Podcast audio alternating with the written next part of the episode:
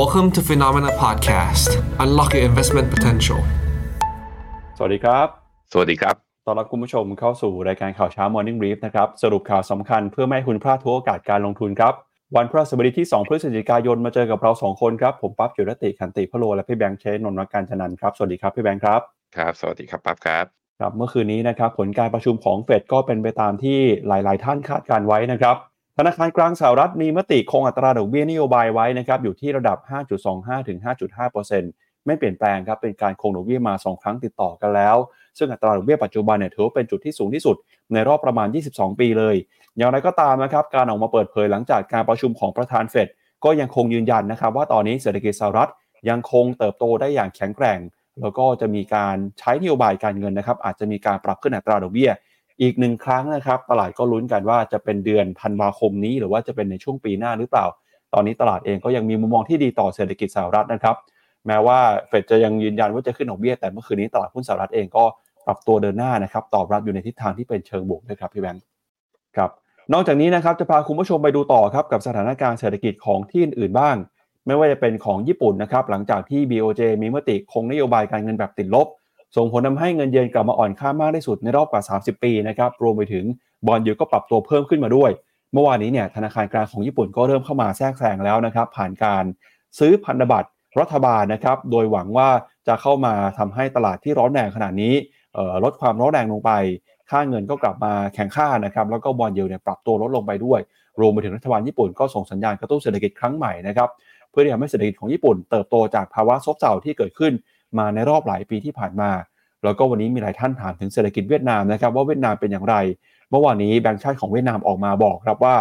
เศรษฐกิจเวียดนามตอนนี้ก็มีแรงกดดันในหลายเรื่องทีเดียวนะครับ โดยพ้องยิ่งเรื่องของการปล่อยกู้ครับที่ตอนนี้เนี่ยการปล่อยกู้ออกมา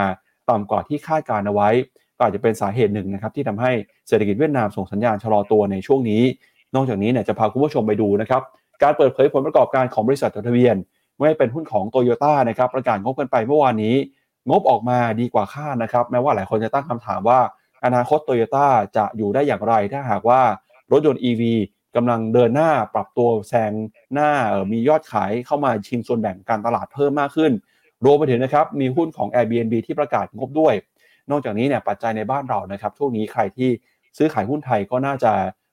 ติดตามเรื่องของ IPO นะครับการที่มีบริษัทเข้ามาจดทะเบียนในตลาดหลักทรัพย์ การซื้อขาย IPO ในช่วงเดือนตุลาจนถึงปัจจุบันเนี่ย ปรากฏว่าวันแรกครับพี่แบงค์ราคาหุ้นเนี่ยเปิดต่ำกว่าราคา IPO นะครับทำให้หลายคนกังวล แล้วก็การเปิดต่ำกว่าตัว IPO เนี่ยไม่ใช่ต่ำกว่าเอ่อไม่กี่เปอร์เซ็นต์นะบางตัวเนี่ยเปิดมาต่ำกว่า 10 20 30เปอร์เซ็นต์เลยทีเดียวนะครับถือว่าตอนนี้ตลาดหุ้นไทยเองมีหลายเรื่องที่ต้องให้ระมัดระวังกันครับไปดูที่ภาพของตลาดหุ้นสหรัฐกันเลยนะครับเมื่อวานนี้ดัชนีต่างๆ ตอบรับเป็นอย่างไรบ้างนะครับ เริ่มต้นกันที่ดัชนีดาวโจนส์ก่อนนะครับเมื่อวานนี้ดาวโจนส์ปรับตัวบวกขึ้นมาได้นะครับ 1.05%ครับมาปิดที่ระดับ 4,237 จุด NASDAQ นะครับปรับตัวบวกขึ้นมา 1.6%หุ้นขนาดกลางขนาดเล็ก Russell Small Cap 2,000 บวกขึ้นมา 0.45%แล้วก็ดัชนี Wix Index เมื่อวานนี้ก็ติดลบลงไปนะครับ ย่อลงไป 7%ครับ มาอยู่ที่ 16.87 จุดนะครับ ก็ถือว่าเป็นแรงซื้อที่กลับขึ้นมาหลังจากที่ตลาดก็มีความมั่นใจ แล้วไม่ได้กังวลเรื่องของ การใช้นโยบายการเงินเข้มงวดจากธนาคารกลางสหรัฐแต่อย่างใดเมื่อวานนี้ครับครับผมอะไปดูฮะนี่คือตลาดหุ้น NASDAQ นะ NASDAQ กลับไปยืนเหนือเส้นค่าเฉลี่ย 200 วันได้อีกครั้งหนึ่ง แล้วก็การลงมารอบนี้มีเอ่อกำอ๋อยังยังไม่ได้นะ ยังไม่ได้ buy signal จาก MACD RSI ยังกลับมายังไม่ยืนเหนือ 50 จุด แต่ว่าทิศทางเนี่ยกลับมาอยู่ในเหนือเส้นค่าเฉลี่ย 200 วัน ก็เป็นทิศทางที่ดีมากขึ้น แล้วก็ยังออกมาอยู่เข้ามาอยู่ในกรอบตัว sideway down channel นี้อีกรอบหนึ่งนะครับ ก็แปลว่าอะไร แปลว่างบของหุ้นเทคที่ออกมาเนี่ยไม่สูญเปล่านะ พอมาผสมกับการประชุมของเฟดแล้วตลาดมีความมั่นใจว่าดอกเบี้ยอาจจะไม่ขึ้นมาก เมื่อนั้นหุ้นกลุ่มโกลด์ก็เลยทำหน้าที่ของมันนะฮะก็เลยบวกได้ค่อนข้างแรง บวกเป็นยังไงกันบ้างก็จะเห็นว่า Apple บวกได้ 1.8% Microsoft บวกได้ 2.3 นะครับ Amazon บวกได้ 2.9% Google บวกได้ 1.8% Meta นะครับบวกได้ 3.5%เทสลาบวกได้ 2.4 แล้วก็ NVIDIA เนี่ยบวกได้ 3.7 ก็จะเห็นว่าบวกเฉลี่ยกันแถวๆ ประมาณสัก 2%กันเกือบหมดเลยนะครับ ในขณะที่ S&P 500 ดีดขึ้นมาเนี่ยยังไม่ยืนเหนือเส้นค่าเฉลี่ย 200 วันนะยัง เพราะว่าตอนลงมารอบที่ผ่านมา S&P 500 ลงมาลึกกว่าทำไมรอบที่แล้วสัปสองสัปดาห์ที่ผ่านมา S&P 500 จึงลงแรงกว่า NASDAQ เพราะ NASDAQ มีงบหุ้นเทคมาค้ำทำให้ตอนปรับฐานเนี่ย มันปรับฐานบางตัวบางตัว e a r n i n g ออกมาโอเคเนี่ยตลาดจึงฟื้นได้ แต่ S&P 500 เนี่ยงบมันไม่ได้ค้ำแระได้ขนาดนั้น จึงทำให้ตอนปรับฐานลงแรง ตอนรีบาวรอบนี้จึงยังยืนเหนือเส้นค่าเฉลี่ย 200 วันไม่ได้ แต่ที่ทางมาดูดีขึ้นนะ ถ้าเขียวระดับบวกประมาณ1%เนี่ยใช้ได้แหละนะฮะตัวต่อมาที่บอกว่าสัญญาณว่าตลาดน่าจะกลับมาอยู่ใน risk on ได้อีกครั้งหนึ่งนะมีโอกาสสูงมากๆ ก็คือตัว Wix Index นะครับ Wix Index เนี่ยปรับตัวลงมาต่ำกว่าเส้นค่าเฉลี่ยทั้ง 200 วันแล้วก็ตัว 50 วัน ล่าสุดอยู่ที่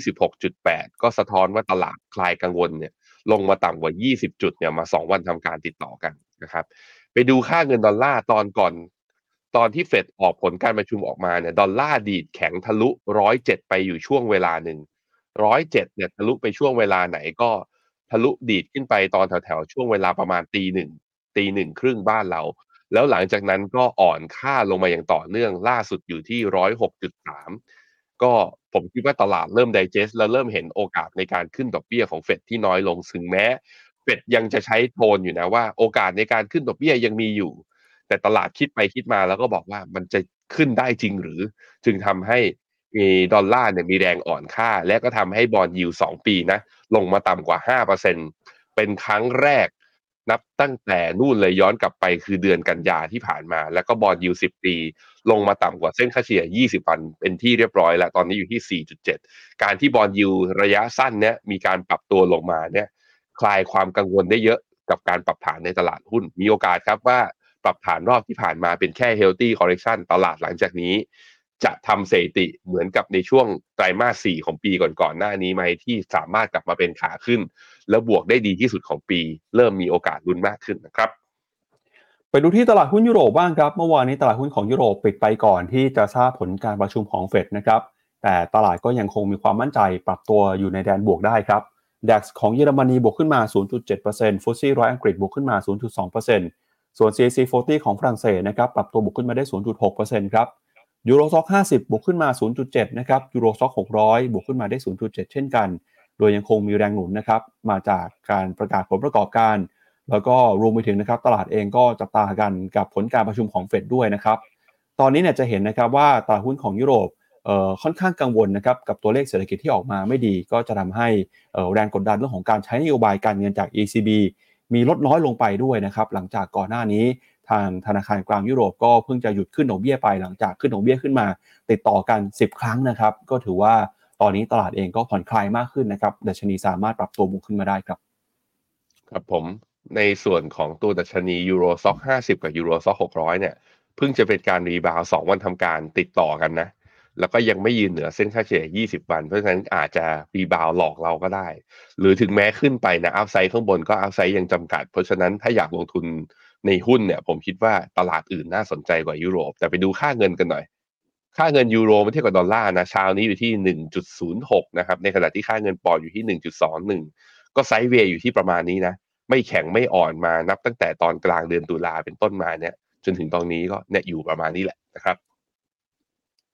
จากยุโรปแล้วครับไปดูที่ตลาดหุ้นของเอเชียบ้างครับเช้านี้เปิดมาแล้วนะครับ ตลาดหุ้นของญี่ปุ่นดัชนีนิกเกิ225 ครับ เมื่อวานนี้ปรับตัวบวกขึ้นมาได้มากกว่า 2%เลยนะครับ วันนี้สดใสบวกขึ้นไปต่อครับนิกเกิเนี่ยวันนี้บวกขึ้นไปอีก 1.24 1.25%เลยนะครับ เป็นการปรับตัวบวกขึ้นมาอย่างต่อเนื่อง หลังจากที่เงินเยนอ่อนค่าไปประกอบกับกระแสนะครับ การเข้ามากระตุ้นเศรษฐกิจของรัฐบาลญี่ปุ่น ก็ยิ่งเข้ามาหนุนนำนะครับทำให้ตลาดหุ้นญี่ปุ่นเดินหน้าปรับตัวบวกขึ้นไม่ได้ และนอกจากนี้เนี่ยก็มีแรงหนุนมาจากเฟดด้วยนะครับที่เฟดยังคงส่งสัญญาณว่าเศรษฐกิจสหรัฐยังคงเติบโตแข็งแกร่ง พอเศรษฐกิจสหรัฐแข็งแกร่งนะครับก็เป็นภาพที่ดีต่อบรรยากาศโดยรวมของเศรษฐกิจโลกหุ้นญี่ปุ่นวันนี้เลยปรับตัวบวกขึ้นไปต่อนะครับออสเตรเลียนิวซีแลนด์วันนี้บวกขึ้นมาร้อนแรงเช่นกันนะหนึ่งถึงสองเปอร์เซ็นต์เลยนะครับส่วนหุ้นจีนครับหลังจากที่เมื่อวานนี้ติดลบไปเนี่ยเช้านี้มาลุ้นกันนะครับว่าหุ้นจีนจะเปิดมาอยู่ในแดนบวกได้หรือไม่หลังจากที่ตลาดหุ้นทั่วโลก บวกขึ้นมาได้ตั้งแต่เมื่อคืนจนถึงเช้านี้นะครับ เมื่อวานนี้หุ้นจีนอย่างฝั่งหางเซงก็ติดลบกันไปประมาณ 0.09%ครับหุ้นไทยครับเมื่อวานหุ้นไทยอยู่ในกรอบแคบๆนะครับติดลบไป 1.87 จุด 1,379 จุด เกาหลีใต้เช้านี้เปิดมาบวกเกือบ 2%แล้วครับหุ้นของอินเดียเมื่อวานนี้ติดลบไป 0.4 เวียดนามเมื่อวานนี้ก็รีวาวแบบตัวบวกขึ้นมาประมาณ 1%เช้านี้น่าจะเป็นภาพที่ค่อนข้างดีของตลาดหุ้นทั่วโลกนะครับเปิดมาแล้วเนี่ยบวกกันได้ทั่วหน้าเลยครับอือครับผม ญี่ปุ่นนี่เปิดแบบ เปิดตลาดมาสองวันนี่เปิดกระโดดแบบมี gap นะสองวันติดต่อกันเลย คือ ก็แสดงให้เห็นว่าตลาดอยู่ดีๆก็กลับมา bull มากขึ้น ได้ buy signal จาก MACD ด้วยสำหรับนิเคอิ TOPIX ก็ได้ buy signal ด้วยเช่นเดียวกันทะลุยืนเหนือเส้นค่าเฉลี่ยทุกเส้นมาแล้วโอ้เหมือนกลับมา on track นะ ที่น่าสนใจคือมันไม่ได้มาแค่ญี่ปุ่นแล้วเกาหลีก็มา เกาหลีเช้านี้บวกได้ 1.9เปอร์เซ็นต์โอ้แรงส่งเริ่มค่อนข้างโอเคมากขึ้นเรื่อยๆ ในขณะที่ MACD ยังไม่ตัดเป็น buy signal นะ แต่เราเห็นสัญญาณเป็น hidden bullish divergence ตรงนี้คือ RSI ตอนที่ตัว KOSPI ของเกาหลีเนี่ยลงมาตอนปลายเดือนตุลาเนี่ยทำ new low เนี่ยทำ new low ของของตั้งแต่ตอนเดือนมกรานะ แต่ RSI เนี่ยไม่ทำ new low ตาม แล้วเริ่มมีแรงดีดกลับ ถ้าได้ buy signal จาก MACD ด้วยก็ต้องมาอยู่ดูฮะคือถ้าตราบใดที่หุ้นอเมริกายืนได้นะ ผมว่าหุ้นอ่าหุ้นเกาหลีเนี่ยก็มีโอกาสที่จะรีบาวตามด้วยเช่นเดียวกันนะครับไต้หวันก็บวกเช้านี้ก็บวกแรงนะกลับมายืนเหนือเส้นค่าเฉลี่ย 200 วันอีกครั้งหนึ่ง 1.34เปอร์เซ็นเวียดนามเมื่อวานนี้ก็หลังจากที่ซุดมาหนักๆนะก็เริ่มมีแรงรีบาวขึ้นมาได้ละเเมื่อวานเนี้ย RSI ลงไปทำจุดต่ำสุดคือ 25 คืออยู่ในโซนโอเวอร์โซคือแรงขายมากเกินไป ก็เริ่มมีแรงดีดกลับด้วยเช่นเดียวกัน คาดว่าเซนติเมนต์เช้านี้นะจากที่เปิดมาจะทำให้เอเชียเขียวทุกตลาดด้วย รวมถึงหุ้นไทยฮะหุ้นไทยเนี่ยผมบอกไปแล้วผมบอกไปก่อนหน้านี้ว่า ผมอยากเห็นปิดสัปดาห์นี้ถ้าอยากจะยังยืนต่อได้นะ1,394 จุดเนี่ยตรงเนี้ยซึ่งเป็นแนวฟิบ o นัชชีของขา corrective wave เนี่ยต้องยืนให้ได้ 1,394 ปรากฏว่ามันยังยืนไม่ได้ไงแต่วันนี้อาจจะมีความหวังจะดูซิ ว่าจะบวกรวดเดียววันเดียว 15 จุดดีดขึ้นมาแล้วยืนเหนือได้หรือไม่ แต่ถึงไม่ได้วันนี้ก็ยังมีวันพรุ่งนี้อีกวันหนึ่งนะ ก่อนที่จะปิดสัปดาห์ ซึ่งถ้าปิดสัปดาห์ภาพเนี่ย 1,394 ยืนขึ้นมาได้หุ้นใด ๆ ก็แล้วแต่ที่คุณกำลังหาอยู่นะ ดูมาแล้วทำการบ้านมาแล้ว น่าซื้อเก็บเข้าพอร์ตเพราะรอบ rebound อาจจะมีการเกิดขึ้นนะครับ SENSEX ของอินเดียเมื่อวานนี้ยังปรับฐานอยู่นะ เมื่อวานนี้ก็ลบลงมา 280 จุดหรือลบ 0.44%ย่อลงมารอบนี้เนี่ย ผมอยากเห็นแถวๆ เส้นค่าเฉลี่ย 200 วัน ซึ่งอาจจะไม่เห็นละอย่างเงี้ยถ้าเป็นอย่างนี้นะ วันนี้อาจจะไม่เห็นระยะยาวกว่านี้ยังไม่รู้ตอบไม่ได้ เพราะว่าเอเชียเนี่ยดีด rebound อยู่ ก็เป็นอีกหนึ่งตลาดที่น่าสนใจ เพราะว่า discount นี่ย่อลงมาจากแถวๆประมาณสัก 68,000 จุดเนี่ยลงมาที่ 63,500 ก็คือ discount ลงมาให้เราจากจุดสูงสุดแล้วตอนนี้ก็แถวๆประมาณ 6%ทีเดียวนะครับอะไปดูค่าเงินบาทหน่อยฮะ ค่าเงินบาทก็แข็งค่านะส่งสัญญาณแข็งค่า ผมว่าต่างชาติพร้อมซื้อแล้วแหละถ้าเป็นอย่างนี้นะ ล่าสุดเช้านี้ค่าเงินบาทอยู่ที่ 35.96 ก็ลงมาต่ำกว่า 36 บาทอีกรอบหนึ่งนะครับต่อดอลลาร์บาทแข็ง ในขณะที่ดอลลาร์แข็งต่อเนื่อง แล้วตอนนี้ดอลลาร์มาอ่อนแล้วน่าจะส่งเสริมให้เงินทุนเนี่ยไหลเข้าเอเชียและไหลเข้าเงินบาทด้วยนะครับ ครับ ไปดูต่อที่ราคาสินค้าโภคภัณฑ์กันบ้างครับ ทองคำนะครับ ในค่ำคืนที่ผ่านมา ราคาทองคำเองเนี่ยก็ปรับตัวย่อลงมานะครับ หลังจากเฟดยังคงส่งสัญญาณว่าอาจจะมีการขึ้นดอกเบี้ยต่อไปอีกหนึ่งครั้งนะครับทำให้ราคาทองคำครับเช้านี้ซื้อขายกันอยู่ที่ 1,986 ดอลลาร์ต่อทรอยออนซ์นะครับ เช้านี้ราคา rebound บวกขึ้นมาได้เล็กน้อยนะครับส่วนทิศทางของราคาน้ำมัน ราคาน้ำมันดิบ WTI นะครับอยู่ที่ 81 ดอลลาร์ ราคาน้ำดิบเบรนท์85 ดอลลาร์ครับ ราคาปรับตัวลงมาประมาณต่ำสุดในรอบ 3 สัปดาห์ครับหลังจากที่การใช้นโยบายการเงินเนี่ยก็ยังมีทิศทางที่ยังเป็นขาขึ้นอยู่นะครับตลาดก็กังวลว่าถ้ามีการขึ้นดอกเบี้ยจริง จะส่งผลกระทบต่อเศรษฐกิจ ถ้าหากว่าเศรษฐกิจชะลอตัวลงไป ดีมานความต้องการใช้น้ำมันก็จะหายไป ราคาน้ำมันก็เลยปรับตัวย่อลงมาครับ อือฮึ ครับผม ครับดูราคาน้ำมันนะครับ ราคาน้ำมันนี่ตอนนี้นะ อยู่ที่แปดสิบเอ็ดจุดสามสามเมื่อวานนี้คือมีแรงดีดกลับขึ้นไปทำจุดสูงสุดอยู่ที่แปดสิบสามเหรียญ แล้วก็มีการย่อลงมาสองเหรียญภายในวันเดียวกัน ก็แสดงให้เห็นว่า แรงกดดันของน้ำมันเนี่ยคือจากเรื่องอาการขยาย ความขัดแย้งที่ตะวันออกกลางเนี่ยอาจจะลดลงอย่างมีนัยสำคัญจริงๆเอ่ออิสราเอลเนี่ยถูกโจมตีด้วยขีปนาวุธ วันที่ 7 ตุลา วันที่ 6 ตุลาเนี่ยราคาน้ำมันปิดอยู่ที่ 82.7 นะฮะพอเปิดมาวันจันทร์ปุ๊บราคาน้ำมันดีดบวก 4%วันจันทร์ที่ 9 ตุลานะ แล้วขึ้นไปทำจุดสูงสุดแถวแถวเอ่อ88 เหรียญเมื่อประมาณวันที่ 19 ตุลาวันที่ 19 20 ตุลา ตอนเนี้ยราคาน้ำมันต่ำกว่าวันที่เกิดเหตุการณ์และคือวันที่เกิดการประทะกันครั้งแรกวันนี้ราคาน้ำมันต่ำกว่า และเป็นการต่ำกว่าเส้นค่าเฉลี่ย 100 วันด้วย ค่อนข้าง confirm นะว่าน้ำมันเอาขึ้นไม่ได้ ตรงนี้ก็เป็นจุดหนึ่งที่ทำให้ผมคิดว่าตลาดจะเริ่มคลายกังวลกับตัวเงินเฟ้อมากขึ้นเรื่อยๆนะครับ ในขณะที่ราคาทองเนี่ยเออก็ต้องมาดูต่อแล้ว ทองจะดีดขึ้นไปต่อ น่าจะไม่ใช่ปัจจัยเรื่องสงครามแล้ว แต่จะเป็นปัจจัยเรื่องดอลลาร์อ่อน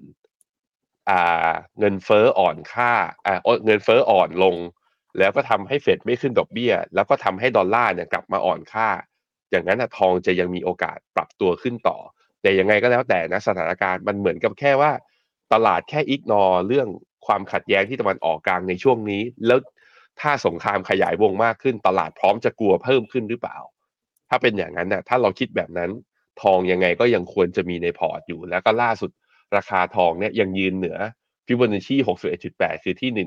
1,976 นะ เมื่อวานนี้เนี่ยให้ไปดูกราฟ 15 นาที มีบางช่วงเนี่ยหลุดลงมาต่ำกว่า นี่ ตอนแถวๆเวลาประมาณตีหนึ่งครึ่งตีสองบ้านเราเนี่ย ลงมาแต่แป๊บเดียวก็เด้งรีบาวกลับขึ้นมาได้ ตอนนี้กำลังชนแนวต้านเส้นค่าเฉลี่ยร้อยของ 15 นาที แต่ว่ามันเป็นแนวต้านระยะสั้นของกราฟ ของกราฟ 15 นาที อย่าไปมองแบบนั้น ตอนนี้ผมก็ยังมองว่าทองควรมีในพอร์ต ยังไม่ใช่จุดที่ต้อง take profit นะครับครับ ไปดูกันครับผลการประชุมเฟดเมื่อคืนนี้นะครับธนาคารกลางสหรัฐมีมติคงอัตราดอกเบี้ยนโยบายไม่เปลี่ยนแปลงนะครับที่ 5.25 ถึง 5.5%ซึ่งถือว่าเป็นอัตราดอกเบี้ยที่สูงที่สุดในรอบ 22 ปี ผลการประชุมเมื่อคืนนี้เป็นไปตามที่ตลาดคาดการเลยนะครับนอกจากนี้เฟดก็ยังส่งสัญญาณด้วย บอกว่าอาจจะมีการปรับขึ้นอัตราดอกเบี้ย อีกหนึ่งครั้งนะครับ เนื่องจากมีความเสี่ยง มีความตึงตัวเนี่ยในเรื่องของสถานการณ์ทางเศรษฐกิจ แล้วก็บอกว่าการใช้นโยบายการเงินที่เข้มงวดเนี่ยยังคงถือว่าเป็นแนวทางการใช้นโยบายที่เหมาะสมนะครับ แล้วก็เฟดเองออกมาเตือนด้วยว่าถึงสถานการณ์ภาวะตลาดการเงินที่อาจจะมีความตึงตัวมากขึ้น credit condition นะครับที่ตอนนี้จะเป็นตัวกดดันทำให้เฟดเนี่ยจะเป็นต้องจับตาแล้วก็ประเมินผลกระทบทางเศรษฐกิจอย่างระมัดระวังมากขึ้น รวมไปถึงนะครับการที่ผลตอบแทนพันธบัตรรัฐบาล ในตัวที่เป็นอายุลองเทอมเนี่ยปรับตัวขึ้นมาอย่างต่อเนื่องเลยนะครับในรายงานการประชุมนะครับธนาคารกลางสหรัฐยังคงยืนยันว่าเศรษฐกิจสหรัฐยังคงมีความแข็งแกร่งเติบโตขึ้นมาได้ดีในช่วงของไตรมาสที่3นะครับเมื่อเปรียบเทียบกับไตรมาสก่อนหน้า ไตรมาสก่อนหน้าเนี่ยเขาใช้คำว่า solid pace แต่ตอนนี้เขาบอกว่าเป็น strong pace แล้วนะฮะก็ถือว่าเป็นมุมมองเศรษฐกิจที่ปรับตัวขึ้นมาแข็งแกร่งมากขึ้นนะครับถ้าหากว่าไปดูผลการโหวตคณะกรรมการเฟด12 คนเนี่ย ทั้งหมด 12 คนเลยครับมีคะแนนเป็นมติเอกฉันนะครับที่จะตัดสินใจคงอัตราดอกเบี้ยนโยบายครั้งนี้ไม่เปลี่ยนแปลงนะครับเดี๋ยวเรามาดูรายละเอียดกันบ้างครับว่าผลการประชุมเมื่อคืนนี้ คุณโจมพาเวลออกมาพูดยังไงบ้างนะครับ ประธานเฟดบอกนะครับว่าการคงอัตราดอกเบี้ยไว้ในระดับนี้เนี่ยถือว่าเป็นระดับที่มีความเหมาะสมนะครับหลังจากที่เฟดขึ้นดอกเบี้ยมาตั้งแต่เดือนมีนาคม ปีที่แล้วครับเพื่อต่อสู้กับเงินเฟ้อแล้วก็ตอนนี้เริ่มเห็นสัญญาณชะลอตัวลงมาของเงินเฟ้อแล้วนะครับ ประธานเฟดบอกว่าอัตราดอกเบี้ยที่อยู่ในระดับสูงในระยะยาวจะทำให้การขยายตัวของเศรษฐกิจชะลอตัวลงได้ แต่อย่างไรก็ตามครับเฟดก็ยังคงไม่มั่นใจว่าอัตราดอกเบี้ยขนาดนี้สูงจนถึงระดับที่ควรจะเป็นแล้วนะครับ ในวันพุธที่ผ่านมาก็มีการรายงานตัวเลขทางเศรษฐกิจของสหรัฐด้วยนะครับ โดยมีการจ้างงานครับเดินหน้าปรับตัวเพิ่มขึ้นมาอย่างต่อเนื่องนะครับแล้วเดี๋ยววันศุกร์นี้เนี่ยจะมีการจ้างงานนอกภาคการเกษตร ซึ่งจะถือว่าเป็นตัวเลขสำคัญนะครับที่ธนาคารกลางสหรัฐ จะใช้ชี้วัดประเมินความแข็งแกร่งของเศรษฐกิจสหรัฐ นอกจากนี้ในรายงานการประชุมของเฟดนะครับยังบอกด้วยว่า ตัวเลขการเติบโตเศรษฐกิจไตรมาสที่ 3 เติบโตในอัตราที่แข็งแกร่ง การจ้างงานใหม่ มีการชะลอตัวลงมาตั้งแต่ช่วงต้นปี แต่ก็ยังคงแข็งแกร่งอยู่นะครับแล้วก็อัตราการว่างงานยังคงอยู่ในระดับต่ำอัตราเงินเฟ้อยังคงอยู่ในระดับสูงครับ ตอนนี้ระบบธนาคารสหรัฐเนี่ยมีเสถียรภาพ แล้วก็มีความสามารถในการรับมือกับวิกฤต แล้วก็ฟื้นตัวได้นะครับ ส่วนเงื่อนไขทางการเงิน แล้วก็สินเชื่อที่เข้มงวด ก็มีแนวโน้มที่จะส่งผลกระทบต่อเศรษฐกิจในอนาคต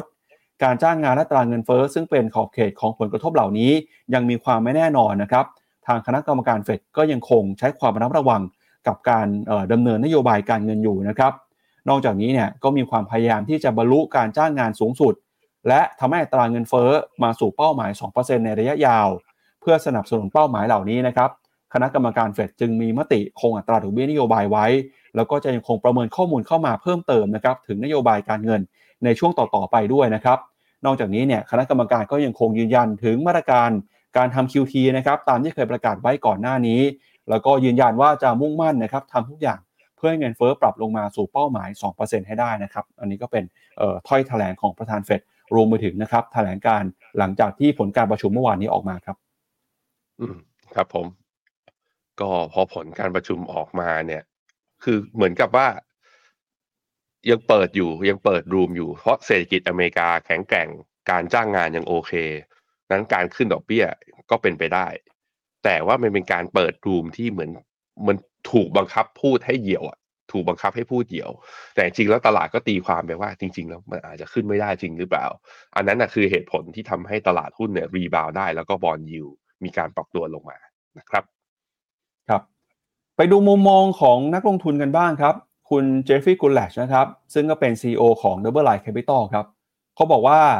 แนวโน้มในอนาคตเนี่ยนะครับก็มีโอกาสครับที่อัตราดอกเบี้ยนโยบายของธนาคารกลางสหรัฐนะครับ จะปรับลงมาครับ โดยเขาประเมินสถานการณ์ตอนนี้นะครับมีความเสี่ยงที่เศรษฐกิจสหรัฐจะส่งสัญญาณชะลอตัว อัตราการว่างงานจะเพิ่มสูงขึ้นนะครับ แล้วก็ตัวเลขนะครับบอลยูเนี่ยจะเดินหน้าปรับตัวขึ้นไปต่อนะครับ inverted yield curve ยังคงเกิดขึ้นต่อไป แล้วก็มีความเสี่ยงที่จะเกิดการ lay off มากขึ้นด้วยถ้าหากว่าเศรษฐกิจชะลอตัวในช่วงต้นปีนะครับเขาก็เลยออกมาเตือนนะครับให้ใช้ความระมัดระวังหน่อย เพราะว่าในช่วงที่ผ่านมาเนี่ยตัวเลขของการขาดดุลทางการคลังของรัฐบาลสหรัฐนะครับกำลังเดินหน้าปรับตัวขึ้นมาอย่างต่อเนื่อง นอกจากนี้นะครับก็มีนักลงทุนอีกท่านหนึ่งก็คือคุณ Stanley Druck Druckenmiller นะครับก็ออกมาบอกเช่นกันบอกว่าตอนนี้มีความกังวลนะครับเรื่องของการขาดดุลงบประมาณเนี่ย จะทำให้เกิดผลกระทบสำคัญต่อเศรษฐกิจด้วยนะครับ ก็ถือว่าเป็นคำเตือนนะครับของบรรดานักวิเคราะห์แล้วก็นักทุนที่มีต่อผลการประชุมเมื่อคืนนี้ แล้วเดี๋ยวเรามาดูกันหน่อยว่าแนวโน้มการใช้นโยบายการเงินของธนาคารกลางสหรัฐจะเป็นยังไงต่อไปนะครับ ก็จากผลการประชุมเมื่อคืนนี้นะครับ ก็เป็นการสะท้อนว่าอัตราดอกเบี้ยนโยบายของธนาคารกลางสหรัฐเนี่ยแม้ว่า จะคงดอกเบี้ยมาแล้ว 2 ครั้งนะครับ แต่ก็ยังเห็นว่าแนวโน้มยังเป็นขาขึ้นอยู่ เพราะว่ายังไม่ได้มีการปรับลดอัตราดอกเบี้ยลงมาในช่วงปีนี้ หรือว่าจะส่งสัญญาณลดดอกเบี้ยในปีหน้าที่มีความชัดเจนมากขึ้นแต่อย่างใดเลยนะครับพี่แบงค์ต้องมาดูนะว่าจะหยุดอยู่ตรงนี้ได้จริงหรือเปล่า สัญญาณหนึ่งที่บอกว่าอาจจะหยุดได้คือหน้าต่อไปนะฮะนั่นก็คือตัว break even อ่า inflation หรือว่า คาดการเงินเฟ้อในอนาคต ไม่ว่าจะเป็นอีกหนึ่งปีหรือสามปีหรือสิบปีข้างหน้าเนี่ย จะเห็นว่าคาดการเงินเฟ้อในอนาคต ไม่มีพีเรียดไหนเนี่ยเกินกว่า2.5แล้วแล้วก็ถ้าดูเฉพาะในช่วงประมาณหนึ่งเดือนที่ผ่านมาจะเห็นว่าคาดการเงินเฟ้อนั้น คือเส้นที่อยู่ใกล้ๆไอ้ด้านขวาสุดนะจะเห็นว่ามันปักหัวลงกันทุกเส้นเลยนะเนี่ยเป็นตัวหนึ่งคือถ้าตัว break even inflation มันดีดยังดีดขึ้นอย่างต่อเนื่อง มันจะเป็นหนึ่งในเหตุผลที่ทำให้ตลาดยังจะเชื่อนะยังจะเชื่อว่าเฟดจะขึ้นดอกเบี้ยอยู่ เธอจะเห็นว่ามันดีดขึ้นในช่วงตอนเนี้ยเดือนกันยาถึงตุลาพอพอเนี่ยหลังจากตัวความขัดแย้งของตะวันออกกลาง ตลาดเริ่มให้น้ำหนักกับข่าวนี้ลดลงเนี่ย เราก็เห็นสัญญาณเงินเฟ้อลดลงทันทีนะครับคราวนี้ให้ดูครับว่าปกติแล้วในช่วงรอบหรือพีเรียดของการขึ้นดอกเบี้ยในช่วงในอดีตที่ผ่านมา มันมีหลายรอบเหมือนกันที่ พอเฟดค้างดอกเบี้ยที่ระยะที่ระดับสูงเนี่ยตัว financial condition หรือหรือเงื่อนไขในการความตึงตัวหรือว่าความผ่อนคลายของเงื่อนไขในการเข้าถึงบริการการเงินหรือตัวอ่าภาคการเงินเนี่ยเส้นสีดำเนี่ยถ้ามันดีดขึ้นมาเมื่อไหร่คือ มันแปลว่าสภาพคล่องมันตึงตัว มันแปลว่าจะมีปัญหาตามมา ซึ่งอย่างตอนปี 2004 ถึงปี 2007 เนี่ย ตอนที่เฟดค้างดอกเบี้ยอยู่สูงขนาดนั้นเนี่ยเราเห็นไหมตัวชิคาโกเฟด financial condition เนี่ยก็ค่อยๆ แอบดีสูงขึ้นมา จนกระทั่งมาเกิดวิกฤตซับพรามเนี่ยตัว financial condition ก็ดีขึ้นมาทันที หรืออย่างตอนนี่ฮะอย่างตอนปี 2020 ที่เกิดโควิด เนี่ยนะมันก็ดีขึ้นมาเหมือนกัน ตอนเนี้ยมันยังไม่ได้มีสัญญาณ แต่ก็คือนักวิเคราะห์แล้วก็นักเศรษฐศาสตร์พยายามเตือนเราบอกว่า ถ้าดอกเบี้ยมันยังค้างอยู่ที่ระดับนี้ต่อไปเนี่ย มันจะไปส่งผลต่อเศรษฐกิจอเมริกาในวันใดวันหนึ่งหรือเปล่า มันแค่ไม่ส่งผลในวันนี้ อันนี้ก็เป็นอีกเรื่องหนึ่งที่เรายังต้องติดตามกันต่อครับครับ ไปดูกันนะครับ ในเรื่องของนโยบายการเงินไปแล้ว ไปดูในฝั่งของนโยบายทางการคลังกันบ้างครับ ก็จากปัจจัยที่เราบอกไปนะครับ ว่าตอนนี้เนี่ยแนวโน้มการใช้นโยบายการเงินของธนาคารกลางสหรัฐ ยังคงส่งสัญญาณเข้มงวดนะครับ ขณะที่ในฝั่งของการกระตุ้นเศรษฐกิจในจากสหรัฐอเมริกาก็ยังคงมีอยู่นะครับ สะท้อนจากการขาดดุลทางการคลังที่เกิดขึ้นนะครับ ก็ล่าสุดเนี่ยนอกจาก Jeffrey Gundlach ที่ออกมาเตือนว่าจะมีความเสี่ยงที่เศรษฐกิจจะเข้าสู่ภาวะถดถอยในช่วงครึ่งปีแรกนะครับก็มีอีกหนึ่งคนครับที่ออกมาพูดก็คือคุณ Joseph Kalish นะครับซึ่งเป็นหัวหน้านักเศรษฐศาสตร์ของ Ned Davis Research ออกมาเตือนเช่นกันบอกว่า ถ้าหากว่าเศรษฐกิจสหรัฐนะครับไม่สามารถหลีกเลี่ยงภาวะถดถอยได้ มีโอกาสที่ผลตอบแทนของพันธบัตรบาลสหรัฐอายุ 10 ปีเนี่ยจะเดินหน้า ปรับตัวพุ่งขึ้นไปนะครับทะลุ 7%เลยครับ อีกหนึ่งปัจจัยที่สำคัญเมื่อวานนี้นะครับก็คือการออกมาเปิดเผยครับทิศทางการใช้นโยบายการคลังนะครับ ก็คือการประมูลพันธบัตรรัฐบาลครับเมื่อวานนี้นะครับทางกระทรวงการคลังสหรัฐได้มีการประกาศแผนการประมูลพันธบัตรรัฐบาลในไตรมาสล่าสุดนะครับ โดยมีรายละเอียดก็คือทางกระทรวงการคลังเนี่ยจะทำการประมูลพันธบัตรในวงเงิน 1 1 2 0 0 0 ล้านดอลลาร์สหรัฐในช่วงสัปดาห์หน้านะครับโดยจะเริ่มต้นตั้งแต่วันอังคารที่ 7 พฤศจิกายน ซึ่งพันธบัตรจะแบ่งออกเป็น 3 ชุดนะครับได้แก่ พันธบัตรอายุ 3 ปี วงเงิน 48,000 ล้านดอลลาร์พันธบัตรอายุ 10 ปี วงเงิน 40,000 ล้านดอลลาร์แล้วก็พันธบัตรอายุ 30 ปี วงเงิน 24,000 ล้านดอลลาร์ครับโดยวงเงินเนี่ยจะอยู่ที่ประมาณ 112,000 ล้านดอลลาร์ก็เป็นตัวเลขที่ใกล้เคียงนะครับกับประมาณการของนักวิเคราะห์ นอกจากนี้กระทรวงการคลังยังเปิดเผยได้ว่า จะมีการเพิ่มขนาดของวงเงินการประมูลพันธบัตรอายุ 2 ปีและ 5 ปี โดยเพิ่มขึ้นจาก 3,000 ล้านดอลลาร์ต่อเดือนนะครับ ส่วนพันธบัตรอายุ 3 ปีก็จะเพิ่มวงเงินเป็น 2,000 ล้านดอลลาร์ต่อเดือน พันธบัตร 7 ปีก็จะเพิ่มวงเงิน 1,000 ล้านดอลลาร์ต่อเดือน โดยในสิ้นเดือนมกราคมของปีหน้า วงเงินการประมูลพันธบัตรอายุ 2 ปี 5 ปี 3 ปี แล้วก็ 7 ปี จะเพิ่มขึ้นมาประมาณ 9,000 ล้านดอลลาร์นะครับ รวมไปถึงเอ่อ9,000 ล้าน 6,000 ล้าน แล้วก็ 3,000 ล้านดอลลาร์ตามลำดับ กระทรวงมีการเปิดเผยก่อนหน้านี้นะครับว่ามีความจำเป็นต้องกู้เงินจำนวน 777,000 ล้านดอลลาร์ ในไตรมาสปัจจุบัน แล้วก็ในไตรมาสที่หนึ่งของปีหน้าเนี่ยจะอยู่ที่ประมาณ 816,000 ล้านดอลลาร์นักลงทุนก็บอกว่าจับตาตัวเลขการประมูลพันธบัตรรัฐบาลของกระทรวงการคลังนะครับ เพื่อเป็นการประเมินทิศทางของอัตราผลตอบแทนพันธบัตรรัฐบาลสหรัฐ ซึ่งตอนนี้ถือว่าอยู่ในจุดที่สูงที่สุดในรอบกว่า 16 ปีนะครับนอกจากนี้นะครับอีกหนึ่งตัวเลขที่มีความสำคัญที่จะประกาศในวันศุกร์ก็คือการจ้างงานนอกภาคการเกษตรครับที่ตลาดประเมินว่าในเดือนล่าสุดคือเดือนตุลาคมนี้เนี่ย จะมีการจ้างงานเพิ่มขึ้นมาประมาณ 188,000ตำแหน่ง ขณะที่อัตราการว่างงานก็จะอยู่ที่ประมาณ 3.8%เท่าเดิมไม่เปลี่ยนแปลงนะครับ อันนี้ก็ถือว่าเป็นการสะท้อนทิศทางความแข็งแกร่งเศรษฐกิจสหรัฐผ่านตลาดพันธบัตรด้วยครับอือครับผม อันนี้ก็เป็นอีกหนึ่งเหตุผลหนึ่งนะที่อ่าต้องต้องเขาเรียกว่าใครที่มองเรื่อง fund flow อะแล้วก็เรื่อง bond yield เนี่ยให้น้ำหนักเรื่องนี้ในการกำหนดกลยุทธ์การลงทุนเนี่ย ต้องคิดไว้ว่า ถึงเฟดจะคงดอกเบี้ย แต่ก็ไม่ใช่ว่า bond yield ของสหรัฐจะขึ้นไม่ได้ ส่วนหนึ่งก็เพราะว่าตอนนี้คือจริง ๆสหรัฐขาดดุลงบประมาณมาอย่างต่อเนื่อง ก็คือได้รายได้น้อยกว่ารายจ่าย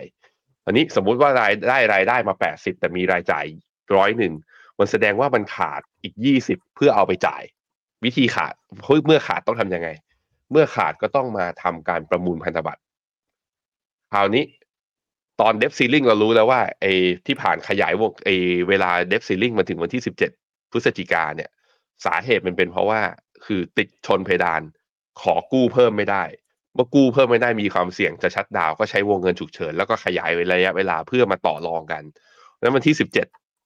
พฤศจิกาเนี่ยจะมีการต่อรองกันในสภาของเกรสต้องไปตัดงบงบประมาณอะไรกันเพิ่มหรือเปล่า และถ้าผ่าน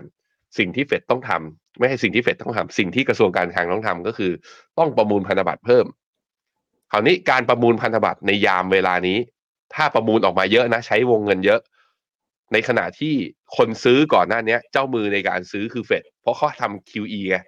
quantitative easing คือกระทรวงการคลังออกประมูลพันธบัตรออกมา แต่คนซื้อก็คือธนาคารกลาง มันเหมือนอัดยายซื้อหนมยายเนอะมันก็กดอัตราดอกเบี้ยให้ต่ำได้ แต่ตอนนี้เฟดสิ่งที่เฟดทำอยู่คือทำ QT คือนอกจากไม่ซื้อแล้วยังขายพันธบัตรออกมาด้วยเพราะนั้นsupply ของตราสารหนี้ในตลาดตอนนี้เยอะขึ้น แถมจะเยอะขึ้นจากการประมูลพันธบัตรคำถามคือสิ่งเนี้ยมันจะทำให้ควรจะทำให้ bond yield ระยะตัวไอตัวที่เป็นโฟกัสของการประมูลออกมานะ สมมติประมูลออกมาตัว 5 ปี 10 ปี ประมูลออกมาเพิ่ม คุณคิดว่ายิวมันจะเพิ่มขึ้นหรือลดลง ให้เวลาหนึ่งสองสามใช่ยิวจะมีโอกาสเพิ่มขึ้น เมื่อยิวมีโอกาสเพิ่มขึ้น มันก็แปลว่าอะไรฮะ ตราสารหนี้คือ ที่เราเห็นถึงแม้ว่าเฟดจะค้างดอกเบี้ยคงอยู่ที่ระดับเดิม แต่ว่าตัวตราสารหนี้ตัวยาวนะห้าปีสิบปียี่สิบปีหรือสามสิบปี มันอาจจะดีดขึ้นมามากกว่านี้ก็เป็นไปได้ มันอาจจะยังไม่จบไงรอบของดอกเบี้ยขึ้นแล้วดอกเบี้ยนโยบายไม่ขึ้นจริง แต่ตราสารหนี้คุณคุณก็ยังงงว่าเอ๊ะทำไมถือกองตราสารหนี้ยังมีโอกาสติดลบอยู่บ้าง มันเป็นเพราะเหตุการณ์เพราะเรื่องนี้ แต่มันจะเป็นเรื่องชั่วคราวหรือเปล่าก็คือ อขยายมาแล้วแล้วตัดงบประมาณมาได้ สบายใจได้รันกันไปได้ต่อ ประมูลหลังจากนี้ไปไม่ได้มีปริมาณเงินในการประมูลพันธบัตรออกมาเยอะ แต่ว่ามันก็โอกาสก็ดูยากนะ เพราะว่าตัวคุณโจไบเดนเอง ก็อยากจะหาเงินกลับไปเพื่อสนับสนุนและ support คือเรื่องของสงครามไอ้ที่ตะวันออกกลางเนี่ยก็มีการเจรจาในสภาคองเกรสด้วย เพราะฉะนั้นเรื่องนี้ก็ต้องเป็นเรื่องที่เราต้องเขาเรียกว่า factor in สำหรับว่า ใครที่ลงทุนในตราสารหนี้รวมถึงภาพรวมของการวางกลยุทธ์ของพอร์ตโดยรวมอะอย่าไปคิดว่าเฟดขึ้นดอกเบี้ยไม่ได้ แล้วมันแปลว่ายิวทั้งหมดเนี่ยมันจะ peak แล้ว มันอาจจะยังไม่ peak อาจจะมีอีก tick up อีกรอบหนึ่งนะครับ ครับ จากสถานการณ์การใช้นโยบายการเงินนโยบายการคลังสหรัฐไปแล้วครับ ทีนี้ไปดูญี่ปุ่นบ้างครับ เมื่อวานนี้เรารายงานกันไป เราบอกว่าธนาคารกลางญี่ปุ่นนะครับมีมติคงอัตราดอกเบี้ยนโยบายในระดับติดลบครับ ผลที่เกิดขึ้นคือเงินเยนอ่อนค่ามาแต่ระดับ 150 เยนอีกครั้งหนึ่งนะครับบอลยิวผลตอบแทนพันธบัตรบาล ก็เดินหน้าปรับตัวเพิ่มสูงขึ้นด้วย สิ่งที่ธนาคารกลางญี่ปุ่นพยายามจะทำก็คือการเข้ามาแทรกแซงนะครับผ่านการใช้นโยบาย yield curve control ครับเมื่อวานนี้เนี่ยเริ่มเห็นธนาคารกลางญี่ปุ่นก็ออกมาแทรกแซงตลาดกันอีกครั้งหนึ่งแล้วนะครับโดย BOJ ครับออกมาซื้อพันธบัตรนะครับเพื่อที่จะหวังควบคุม เส้นอัตราผลตอบแทนพันธบัตรเนี่ย ให้อยู่ในกรอบบนที่วางไว้คือ1%นะครับสำนักข่าวบลูมเบิร์กก็บอกว่า BOJ เข้ามาแทรกแซงเพื่อเป็นการคุม yield curve control เพียงแค่ 1 วัน หลังจากที่ประกาศว่าจะเริ่มผ่อนคลายมาตรการการควบคุมตัว yield curve ในการประชุมเมื่อวานนี้นะครับบทวิเคราะห์ของสำนักข่าวบลูมเบิร์กเนี่ยรายงานว่าท่าทีของ BOJ ครั้งนี้ถือว่าสร้างความประหลาดใจให้กับนักลงทุนครับแล้วก็มีการเข้ามาแทรกแซงหลังจากที่อัตราผลตอบแทน bond yield อายุ 10 ปี แต่ระดับ 0.97% ซึ่งถือว่าเป็นตัวเลขที่สูงที่สุดในรอบกว่า 10 ปีนะครับหลังจากนั้นตลาดก็มีปฏิกิริยาที่ตอบสนองต่ออการเข้ามาแทรกแซงครั้งนี้เนี่ยน้อยมากเลยครับ โดยนักทุนก็บอกว่าคาดหวังนะครับว่าการเปลี่ยนแปลงเนี่ยจะไม่ได้เกิดขึ้นอย่างมีนัยสำคัญนะครับ แล้วก็ค่าเงินเยนของญี่ปุ่นนะครับก็กลับขึ้นมาแข็งค่าเพียงเล็กน้อยเท่านั้น แต่ก็ยังอยู่ในระดับที่อ่อนค่า ใกล้เคียงกับจุดที่อ่อนมากที่สุดในรอบ 33 ปีนะครับ อันนี้ก็เป็นความพยายามการใช้นโยบายการเงินจากฝั่งของญี่ปุ่น ไปดูที่นโยบายการคลังกันบ้างครับ เมื่อวานนี้นายกของญี่ปุ่นนะครับ คุณฟูมิโอคิชิดะออกมาประกาศว่าจะกระตุ้นเศรษฐกิจนะครับ โดยใช้ความสัมพันธ์กับเศรษฐกิจเป็นอันดับที่1เลยครับ โดยให้คำมั่นสัญญาว่าจะนำเศรษฐกิจญี่ปุ่น ฟื้นจากภาวะเงินฝืดและภาวะซบเซาอย่างยั่งยืน โดยคุณคิชิดะบอกนะครับว่าจะมีการเสนอแผนเศรษฐกิจ 3 ปี เพื่อเป้าหมายนี้สำนักข่าวบลูเบิร์กรายงานนะครับว่าแผนงบประมาณของญี่ปุ่นครั้งใหม่จะใช้วงเงินประมาณ 21.8 ล้านล้านเยน เพื่อกระตุ้นเศรษฐกิจ โดยแผนในการกระตุ้นเศรษฐกิจครั้งนี้นะครับ จะลงทุนสนับสนุนมาตรการต่างๆ เพื่อรองรับผลกระทบของเงินเฟ้อต่อภาคครัวเรือน หนุนให้บริษัทต่างๆ ขึ้นค่าจ้าง แล้วก็ให้การสนับสนุนการลงทุนการเติบโตภายในประเทศ ก่อนหน้านี้นะครับคุณชิดะก็เพิ่งจะให้มีการลดภาษีเงินได้ แล้วก็ให้เงินช่วยเหลือสำหรับครัวเรือนที่มีรายได้น้อยเป็นการชั่วคราว ซึ่งก็ถือว่าเป็นมาตรการสำคัญของแพ็กเกจนี้นะครับ โดยวงเงินประมาณอีก 13.1ล้านเยนนะครับจะถูกนำไปใช้เป็นเงินทุนสำหรับแพ็กเกจนี้ผ่านงบประมาณเพิ่มเติม โดยขนาดรวมของแพ็กเกจนี้เนี่ยถ้ารวมกันทั้งหมดนะครับจะอยู่ที่ประมาณ 37.4 ล้านล้านเยนนะครับความพยายามครั้งนี้นะครับเป็นความพยายามกระตุ้นเศรษฐกิจ ท่ามกลางคะแนนเสียงทางการเมืองที่ตกต่ำของคุณคิชิดะ หลังจากที่เข้ามารับตำแหน่งเมื่อ 2 ปีก่อน แล้วก็ตอนนี้นะครับเศรษฐกิจของญี่ปุ่นยังคงกับเผชิญกับความอ่อนแอความเปราะบางนะครับ หลังจากที่ การจับจ่ายให้ฉอยในประเทศเนี่ยมีสัญญาณชะลอตัวแม้ว่าการท่องเที่ยวจะเข้ามาช่วยหนุนนำทำให้เกิดความมั่นใจเพิ่มมากขึ้นบ้างก็ตามนะครับ โดยผลสำรวจของหนังสือพิมพ์นิเคอีนะครับ แล้วก็ NN News ออกมาบอกว่าตอนนี้คะแนนสนับสนุนของคุณคิชิดะเนี่ยลดถอยลงมาเรื่อยๆครับ อยู่ที่ประมาณ 33%นะครับ แล้วก็บรรดาประชาชนก็คาดหวังว่ารัฐบาลญี่ปุ่นจะออกมาตรการกระตุ้นเศรษฐกิจครั้งใหม่ เพื่อทำให้เศรษฐกิจกลับมามีความคึกคักเพิ่มเติมมากขึ้นครับ อันนี้ก็เป็น ความเคลื่อนไหวของทางเศรษฐกิจญี่ปุ่นนะครับช่วงนี้ตลาดหุ้นญี่ปุ่นก็เลยตอบรับค่อนข้างดีทีเดียว จากมาตรการกระตุ้นเศรษฐกิจ ทั้งจากการใช้นโยบายการเงินที่ผ่อนคลาย แล้วก็มาตรการการคลังที่เข้มงวดมากขึ้นนะครับกลับมาดูตลาดหุ้นญี่ปุ่นอีกครั้งหนึ่งนะครับ ตอนนี้นิเคอิเนี่ยบวกขึ้นมา 1%แต่ว่าตัวที่บวกแรงกว่าคือโทปิกส์นะโทปิกส์บวกไป 1.9%คือเกือบ 2%คือเกือบเกือบ 2 เท่าของนิเคอิแสดงให้เห็นว่า fund flow กับการไหลเข้ามาลงทุนนะเป็นการไหลเข้ามาลงทุนในตัวกลางและตัวเล็กคือมาทั้งตลาดจริง ๆ โอ้แล้วเช้านี้คอสปีบวกได้2%ฮั่งเส็ง H-share บวกได้หมดเลยครับห่างเสงบวกได้1.9เก้าเอชแชร์บวกได้2%คือบวกขนาดเนี้ยบวกไปเรื่อยๆได้ไหมบวกสักประมาณยี่สิบวันทำการติดต่อกันได้ไหมคือนักลงทุนจะได้คึกคักไงเซนเดเมนต์จะได้กลับมา แต่เวลาเราเห็นบวกเนี่ยอย่างรอบที่ผ่านมาอย่างเงี้ยห่างเสงเมื่อวันศุกร์บวกไปสองเปอร์เซ็นเราก็คาดหวังว่าเฮ้ยฝันดีแล้ว สัปดาห์หน้าน่าจะโอเค ปรากฏพอเช้าวันจันทร์เปิดมาติดลบอีกแล้ว ก็ต้องมันต้องเห็นโมเมนตัมมากกว่านี้ แต่ว่าเป็นสัญญาณที่ดีมากขึ้นเรื่อยๆนะครับ แค่เพียงขอเพียงแต่ว่าตลาดเชื่อว่าเฟดจะไม่ขึ้นดอกเบี้ยจริง แล้วบอนยิวเนี่ยมีโอกาสปรับตัวลงในขณะที่เศรษฐกิจอเมริกา ไม่ได้มีความเสี่ยงเข้าสู่ว่าความเสี่ยงในการเกิด recession เนี่ยมันยังสูงอยู่ก็จริง แต่ว่าถ้ามันไม่ได้เพิ่มขึ้นแค่เนี้ย ขอให้ตลาดได้รีบาวได้บ้าง ผมคิดว่านักลงทุนขอแค่นี้แหละ ไม่ได้ขอยาวกว่านี้ ขอเป็นวันๆขอไปเรื่อยๆ แบบนี้ แล้วค่อยๆนี่แหละ จุดเปลี่ยนจาก sentiment ทีละวันทีละวันที่สร้างความเชื่อมั่นมากขึ้นเรื่อยๆเนี่ยผมคิดว่ามันอาจจะเปลี่ยนตัว sentiment ของตลาดในภาพรวมได้อะเอาใจช่วยกัน ตอนนี้ค่าเงินเยนต่อดอลอ่าต่อดอลลาร์นะทำจุดสูงสุดเนี่ยคือเมื่อวันอังคารขึ้นไปถึงหนึ่งห้าหนึ่งจุดหกหกนะฮะล่าสุดเช้านี้ก็กลับมาแข็งเล็กน้อยนะครับ เพราะว่าต่อดอลลาร์มันอ่อนเนี่ย เพราะแล้วก็เยนเนี่ยอยู่ในตะกร้าของดอลลาร์อินเด็กซ์ด้วยนะฮะล่าแต่ก็ยังไม่ต่ำกว่าร้อยห้าสิบนะตอนนี้อยู่ที่ร้อยห้าสิบจุดสามไปดูค่าเงินเยนเมื่อเทียบกับบาทหน่อย ค่าเงินเยนเมื่อเทียบกับบาท เมื่อวันอังคารเมื่อวันอังคารผมถัวไปแล้ว พี่ปั๊บถัวไปหรือยัง จะไปเที่ยวคือไม่น่าเชื่อนะเราจะไปเที่ยวญี่ปุ่นกันปีหน้าอย่างเงี้ยเราต้องถัวกันตั้งแต่ปีนี้ เพราะว่าค่าเงินเยนเทียบบาทมันลงไปที่จุดต่ำสุดของรอบเนี้ย วันอังคารลงที่เท่าไหร่ ดูซิยี่สิบสามจุดหกก็คือใช้เงินยี่สิบสามจุดหกบาทต่อร้อยเยน แต่ว่าเช้านี้ขึ้นมายี่สิบสามจุดเจ็ดสามแล้วแต่ก็ยังอยู่ในโซนที่เรียกว่าต่ำสุด นับตั้งแต่นู่นเลยย้อนหลังกลับไปปีหนึ่งเก้าเก้าศูนย์แต่ว่าบอกไว้ก่อนนะ ถ้าใครที่ตั้งแต่หลังโควิดมายังไม่ได้เที่ยวญี่ปุ่นเลย ถึงค่าเงินเยนถูกอะตอนไปเที่ยวจริงก็ไม่ได้ถูกขนาดนั้น คนญี่ปุ่นก็แหมโรงแรมก็ราคาขึ้นมาแล้ว อาหารการกินเขาราคาก็ขึ้นมาระดับหนึ่ง เพราะเขาก็มีเงินเฟ้ออ่อนอยู่นะครับ ครับก็จากเรื่องของเศรษฐกิจญี่ปุ่นนะครับ ไปดูเศรษฐกิจเวียดนามกันหน่อยฮะเดี๋ยวชวนให้แบงค์เปิดภาพตลาดหุ้นของเวียดนามสักนิดหนึ่งนะครับ ก็ช่วงนี้หลายคนอาจจะกังวลกันว่าเกิดอะไรขึ้นกับตลาดหุ้นเวียดนามนะครับทำไมปรับตัวลงมาอย่างต่อเนื่องเลย สัปดาห์ที่แล้วเนี่ยลงไปค่อนข้างแรงทีเดียวนะครับ แล้วก็ปีนี้เนี่ย กำลังจะลงมาให้ผลตอบแทนติดลบแล้วนะครับ แต่ยังบวกได้อยู่นะครับ ก็ต้องมาลุ้นเอาใจช่วยว่าตลาดหุ้นเวียดนามจะฟื้นกลับขึ้นมาได้ครับ สาเหตุก็มาจากหลากหลายเรื่องนะครับ ไม่ว่าเป็นเศรษฐกิจโลกที่สัญญาณชะลอตัว การส่งออกซบเซานะครับ รวมไปถึงภาวะการเงินที่ตึงตัวของเวียดนามด้วย เมื่อวานนี้นะครับผู้ว่าการธนาคารกลางของเวียดนาม คุณวินที่หงนะครับ ออกมาเปิดเผยบอกว่าตอนนี้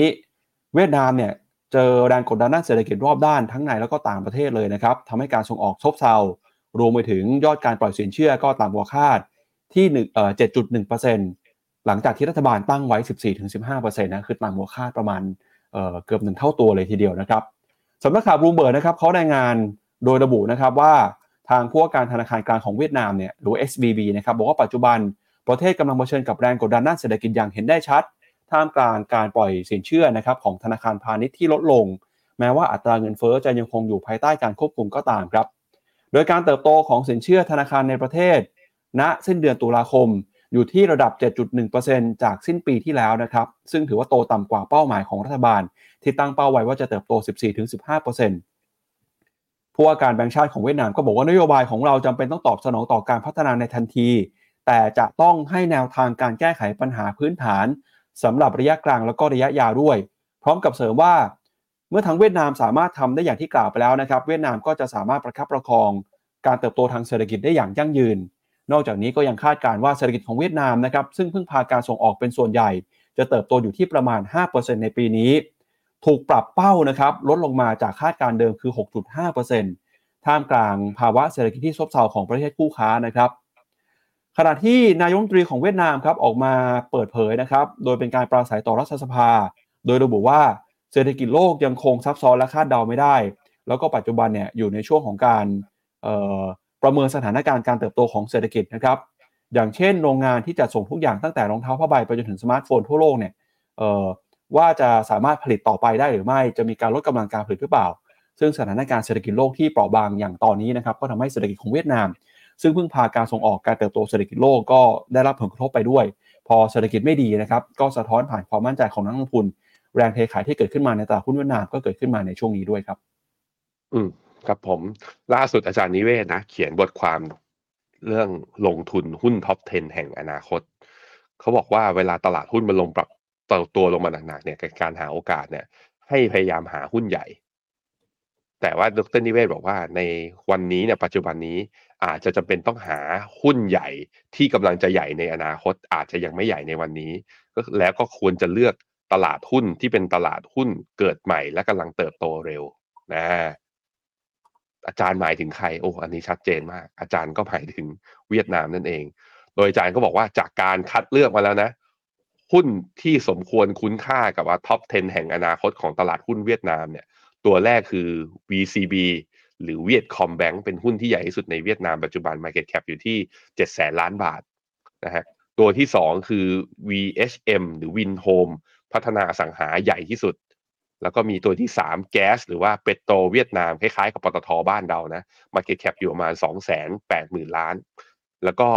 Vinamilk อันนี้ผลิตแล้วก็ขายนมใหญ่ที่สุดในเวียดนาม แล้วก็ FTP อ่า FPT อันนี้เป็นบริษัทเทคโนโลยีที่ใหญ่ที่สุดในเวียดนาม ใครสนใจเนี่ยก็เข้าไปไล่อ่านดูได้ ดรเวียดอ่าดรไม่ใช่จะบอกดรเวียดนามดรนิเวศน์ตอนนี้ก็แบบว่า คือเชียร์เวียดนามในตอนที่เวียดนามเนี่ย คือ discount ราคาลงมาให้เราเนี่ยระดับหนึ่งนะอะมาดูที่กลับมาดูที่กราฟหน้าจอผม ก็จะเห็นว่า คือคนเป็น VI อะเวลาลงอย่างนี้เขาก็ชอบไงมันเป็นของถูก แต่ว่าถ้าลองดูในสัญญาณทางเทคนิคอะมันปรับฐานลงมารอบนี้ แล้วก็หลุดเส้นค่าเฉลี่ย200 วัน ยังไม่ผ่านเส้นไอ้ตรงฟิบเบอร์นัชชี50%หรือ1,064ขึ้นไป ผมก็ยังไม่ชัวร์เพราะว่าถ้ามันหลุด38.2ลงมานะ ถ้ามันหลุดตรงนี้ลงมา มันอาจจะลงไป low เดิมก็ได้คำถามคือทำไมหุ้นเวียดนามตอนนี้ลง ผมคิดว่ามาจากสองอย่างก็คือรายย่อยในเวียดนามเนี่ยตอนนี้คือเรียกว่าบริษัทหลักทรัพย์ข้างในเวียดนามเองก็มีการเรื่องเขาว่า control เรื่องการบัญชี trade เรื่อง margin เพื่อป้องกันการเก็งกำไร รายย่อยของในเวียดนามเนี่ยตลาดหุ้นเวียดนามเยอะ พอ sentiment มันเสีย มันก็มีแรงเทขาย กับอีกส่วนหนึ่งที่ถ้าจะพอถ้าอ้างเหตุผลที่มันมีเหตุผลมากกว่านั้นได้หน่อยก็คือ เวียดนามตอนนี้เศรษฐกิจของเขาเนื่องจากว่ากลายเป็นฐานการผลิตที่สำคัญของเอเชียไปแล้ว ได้ประโยชน์จากการที่ทุกคนย้ายฐานการผลิตจากจีนมาที่เวียดนามนั้นมุมมองเอาลุกของเวียดนามในอนาคตมันผูกพันไปกับเศรษฐกิจโลกระดับหนึ่งนั้นถ้าเศรษฐกิจโลกดูมีแนวโน้มจะอ่อนแอในช่วงที่ผ่านมานะคือบอกเฮ้ยดูแล เศรษฐกิจโลกอันตรายหรือเปล่า สงครามตะวันออกกลางจะยืดเยื้อหรือเปล่าอ่าหุ้นที่มีความผูกพันเศรษฐกิจที่มีความผูกพันการส่งออกมันจึงมีแรงเทขายกันออกมาแบบนี้ แต่ก็นั่นแหละ เดี๋ยวลองดูนะ ตลาดหุ้นถ้าตลาดหุ้นอเมริกาบวกได้ ตลาดหุ้นจีนบวกได้ แล้วโลกไม่ได้จะเกิด recession แบบนั้น หุ้นเวียดนามก็อาจจะ rebound ได้ด้วยเช่นเดียวกันนะครับอะใครสนใจก็ลองเข้าไปอ่านบทความดรนิเวศน์นะ ตอนนี้อยู่ใน Finnomena เนี่ยโพสต์มาแล้ว ตั้งแต่เมื่อวันที่ 30 ตุลาที่ผ่านมา ลงทุนหุ้น top 10 แห่งแห่งอนาคต แล้วก็ถ้าคิดถึงเวียดนามเนี่ยก็ลงทุนผ่านแพลตฟอร์มของ Finnomena ได้ เรามีกองทุนเวียดนามจากทุกบลจเลยนะครับ ล่าสุดตอนนี้ก็ PE ของเวียดอ่าตัว MSCI อ่าเวียดนามอ่าตัวเวียด VN 30เมื่อเทียบกับหุ้นโลกเนี่ย ตอนนี้ discount อยู่นะ อยู่ที่ประมาณลบ 1.7 standard deviation คือหุ้นเวียดนามถูกกว่าหุ้นโลกมาก ในขณะที่ EPS ปีหน้าเนี่ย ไม่ได้ถูกปรับประมาณการลงเยอะ ไม่ได้ถูกปรับประมาณการลงเยอะ เพราะฉะนั้นเธอถ้านี่คืออนาคตมีโกรธจริง ก็ลงมาให้ซื้อในระยะยาว แต่อย่างที่บอกไปครับระยะสั้นคือต้องเห็นสัญญาณการกลับตัวที่ชัดกว่านี้หน่อยนะครับ ครับจากตลาดหุ้นเวียดนามครับไปดูกันต่อเรื่องกระแสการท่องเที่ยวโลกนะครับที่ตอนนี้เนี่ยหลายคนก็ไปเดินทางท่องเที่ยวกันแล้วนะครับหลังจากหมดยุคโควิดไป ทำให้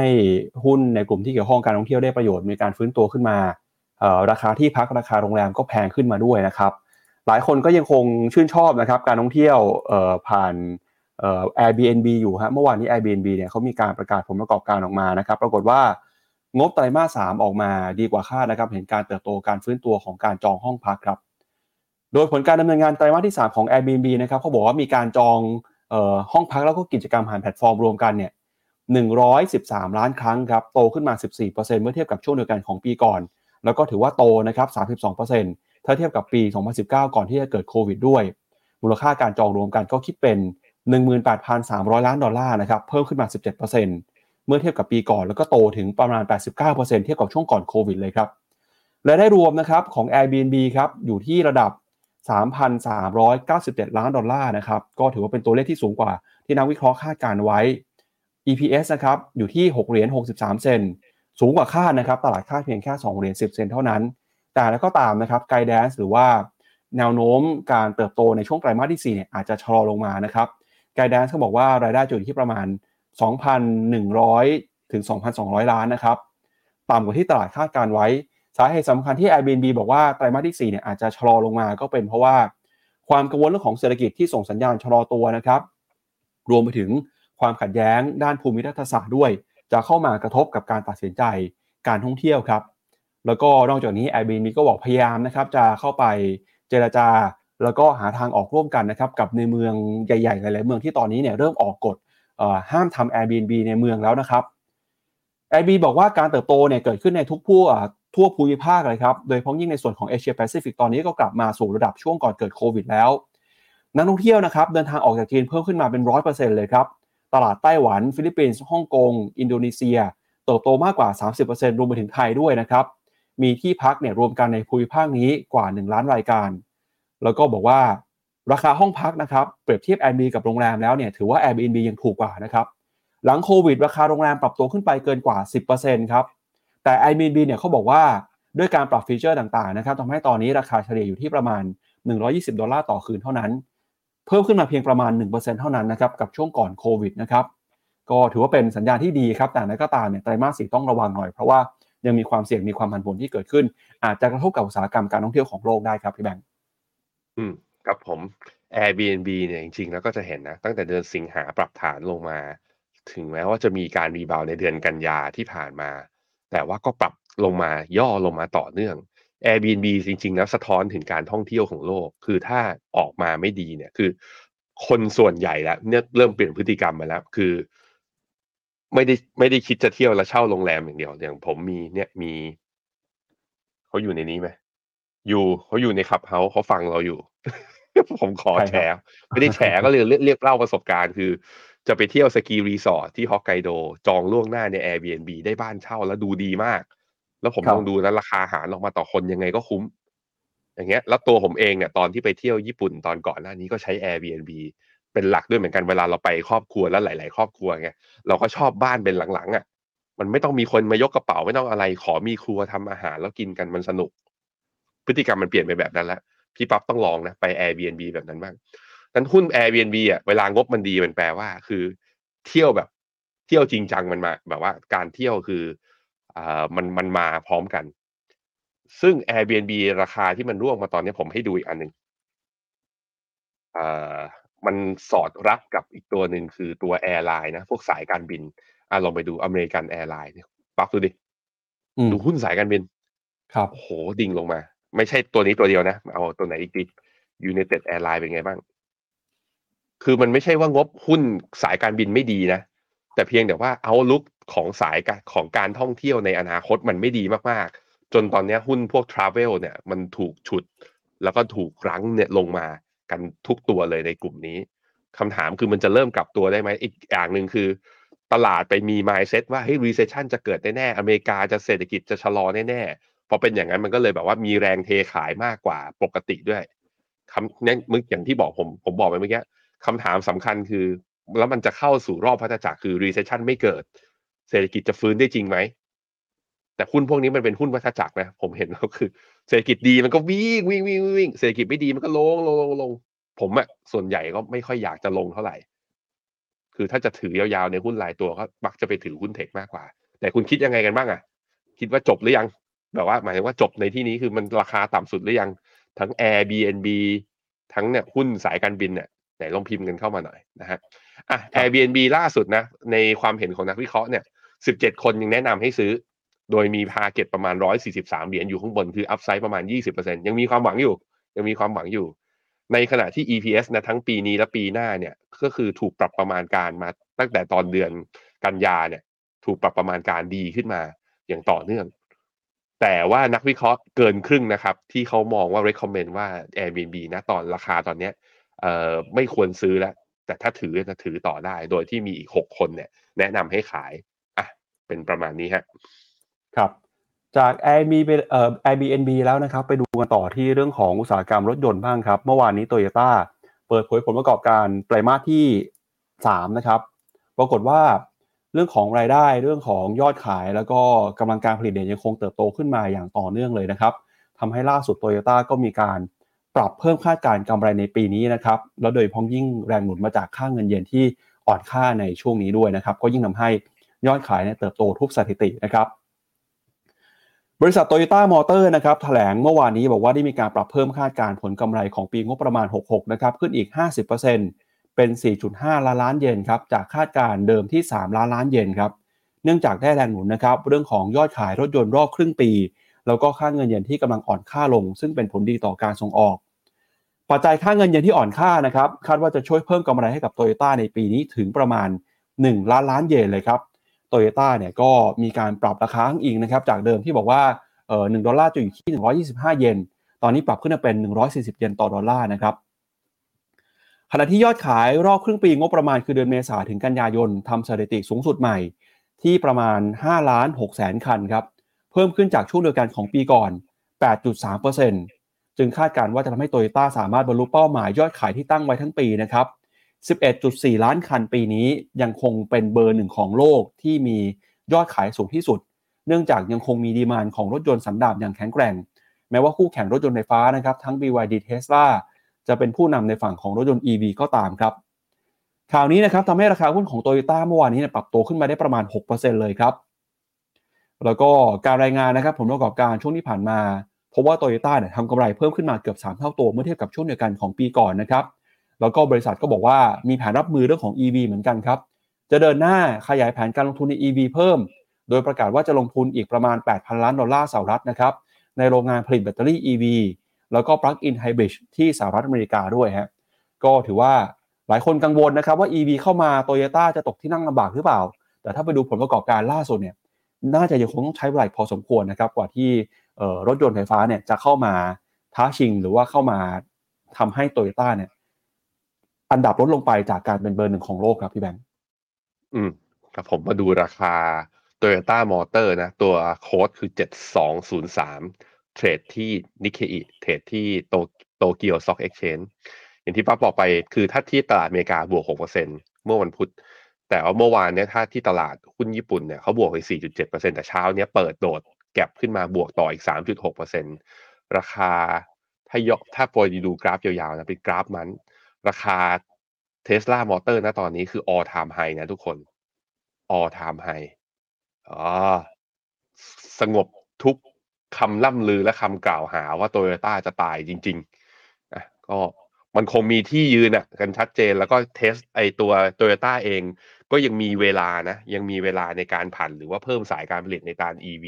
เพื่อมาทดแทนได้ ผมคิดว่าเหมือนกับตลาดก็เริ่มไดเจสแล้วก็เริ่มเห็นแล้วล่ะความเชื่อมั่นของเขาก็กลับมาว่า EV เนี่ยน่าจะแข่งกันเองมากกว่า ที่จะมาฆ่าตัวไอซ์ในระยะสั้น แข่งแข่งกันเองหมายถึงว่าก็คือมีแต่ผู้ผลิตในจีนแข่งกับเทสลานั่นแหละทำให้กำไรหรือว่ามาจิ้นเนี่ยบางลงไป แต่ก็ยังมีคนส่วนใหญ่ ส่วนใหญ่ของโลกเลยทีเดียวที่ก็ยังแบบว่ายังไม่ได้ไว้ใจนะ ในตัว EV แล้วก็ยังซื้อเครื่องยนต์แบบสันดาปซึ่งโตโยต้าก็เป็นผู้นำอีกนะตอนนี้นะครับครับแต่ส่วนนโยบายเรื่องของรถยนต์ไฟฟ้าในประเทศไทยนะครับ ตอนนี้ก็เริ่มมีความชัดเจนมากขึ้นแล้วครับ หลังจากที่เมื่อวานนี้บอร์ด EV เนี่ยก็บอกว่าจะเข้ามาอุดหนุนนะครับ มาตรการรถยนต์ไฟฟ้า EV 3.5 ครับ บอกว่าจะอุดหนุนนะครับสูงสุด 1 0 0 0 0แบาทครับ ก็ยังถือว่าเป็นนโยบายที่ทำให้คนที่เตรียมจะซื้อรถยนต์ไฟฟ้าหลายคนเนี่ยเเริ่มมี แรงจูงใจในการซื้อรถยนต์ไฟฟ้ามากขึ้นนะครับ ก็รายละเอียดจะเป็นยังไงเดี๋ยวคุณชวนที่แบงค์อ่านคอมเมนต์ของคุณผู้ชมมาหน่อยครับ คุณอันถามว่าทำไม BTC จะถึงสามแสนครับ ไม่รู้ฮะจะถึงจริงเหรอครับคุณอันได้ยินมาจากไหน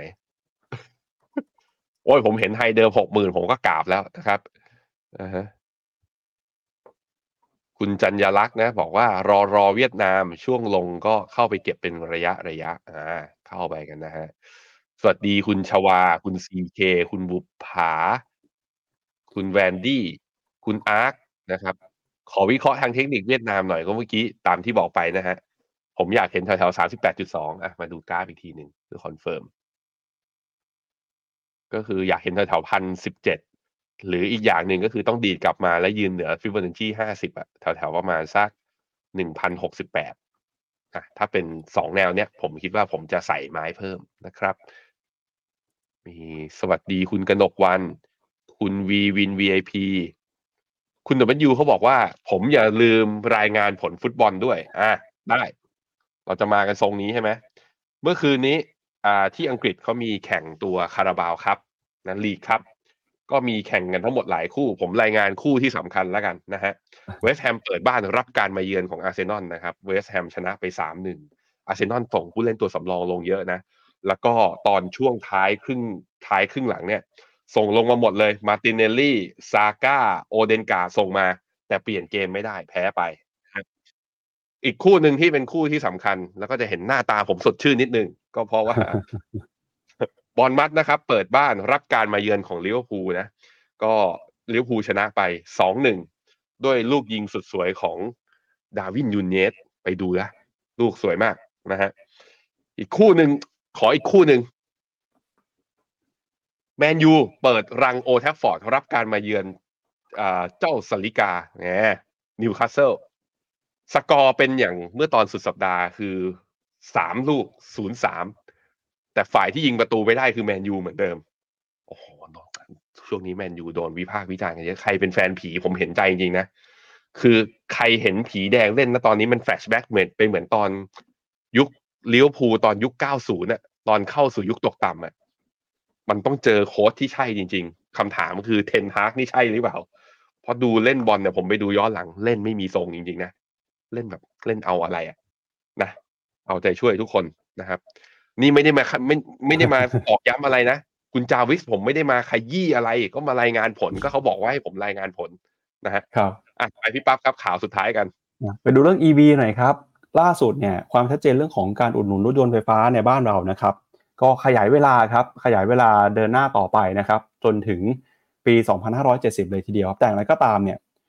ตัวเลขนะครับในการอุดหนุนเนี่ยลดลงมาครับจากเดิมเนี่ยให้กรอบสูงสุดไว้อยู่ที่ประมาณ 150,000 บาท ตอนนี้ก็ลงมาเหลือประมาณ 1 0 0 0 0 0 บาทนะครับก็ข้อมูลล่าสุดจาก BOI นะครับออกมาเปิดเผยว่า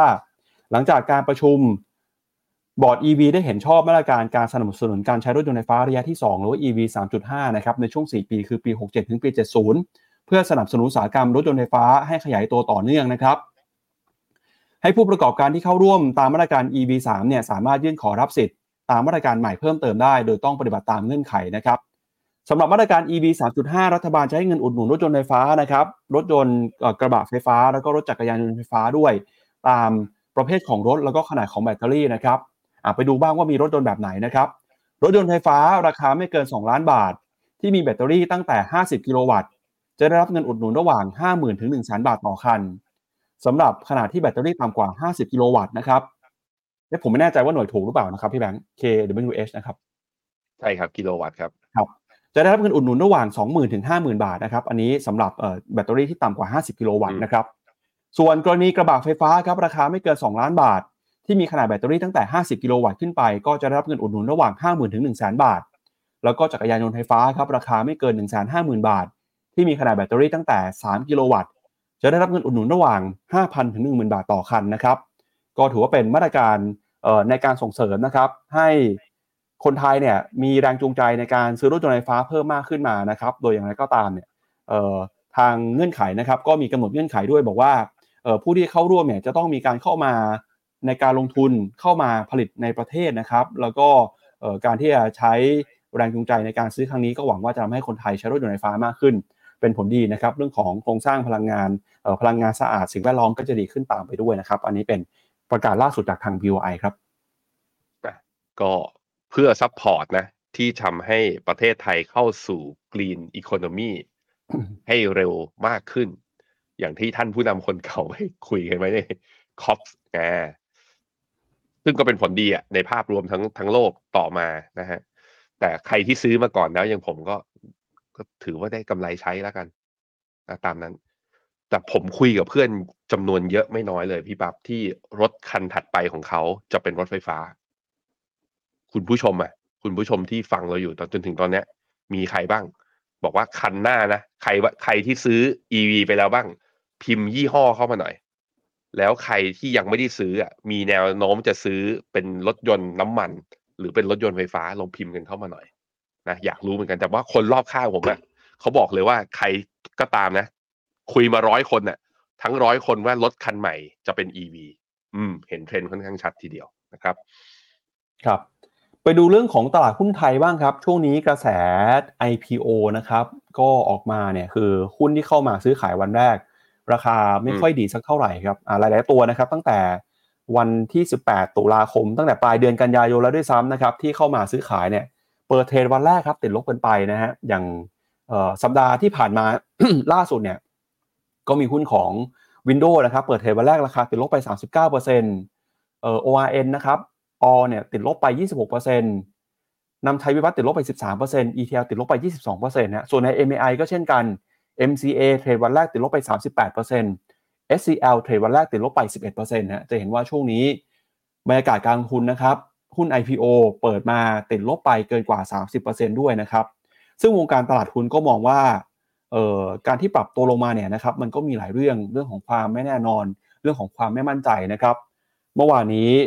ดรภากรปิตาทอชัยกรรมการและผู้จัดการตลาดหลักทรัพย์ออกมาเปิดเผยว่า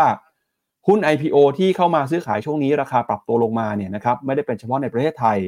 แต่เป็นลักษณะเดียวกันทั่วโลกเนื่องจากมีสถานการณ์ความไม่แน่นอนเยอะมาก ทั้งจากในประเทศแล้วก็ต่างประเทศนะครับ ดังนั้นครับนักทุนจึงมีความหวั่นไหวกับข้อมูลที่มีความไม่แน่นอน ซึ่งในแต่ละกรณีเนี่ยก็มีผลกระทบที่แตกต่างกันไปนะครับ เช่นเรื่องของราคาซื้อขาย แล้วก็ยังให้ความชัดเจนไม่ได้นะครับ ว่านักทุนจะกลับมามีความมั่นใจ ลงทุนหุ้น IPO เมื่อไหร่ สำหรับตอนนี้นะครับเป็นช่วงที่ข้อมูลหรือปัจจัยมีความไม่แน่นอนอยู่สูงครับเพราะฉะนั้นเนี่ยทุกคนที่เกี่ยวข้องกับการทำดีล IPO ก็ต้องทำงานกันให้มากขึ้นในเรื่อของการให้ข้อมูล การวิเคราะห์ข้อมูลต่างๆ แล้วก็การให้ความรู้กับนักลงทุนนะครับ รวมไปถึงการตั้งราคา การดูเรื่องของปริมาณหุ้นที่ออกมาเสนอขายด้วยนะครับ ว่ามีความเหมาะสมหรือเปล่า ในช่วงที่มีสถานการณ์ความไม่แน่นอนเนี่ย ดรภากรก็บอกว่าทำให้การเสนอขาย IPO ช่วงนี้ ไม่ใช่เรื่องง่ายนะครับ ซึ่ง สถานการณ์แบบนี้ไม่ใช่เป็นเฉพาะประเทศไทยอย่างเดียว แต่เป็นทั้งโลกเลยครับพี่แบงก์ก็ช่วงนี้ใครที่ลงทุนหุ้น IPO นะครับก็น่าจะต้องใช้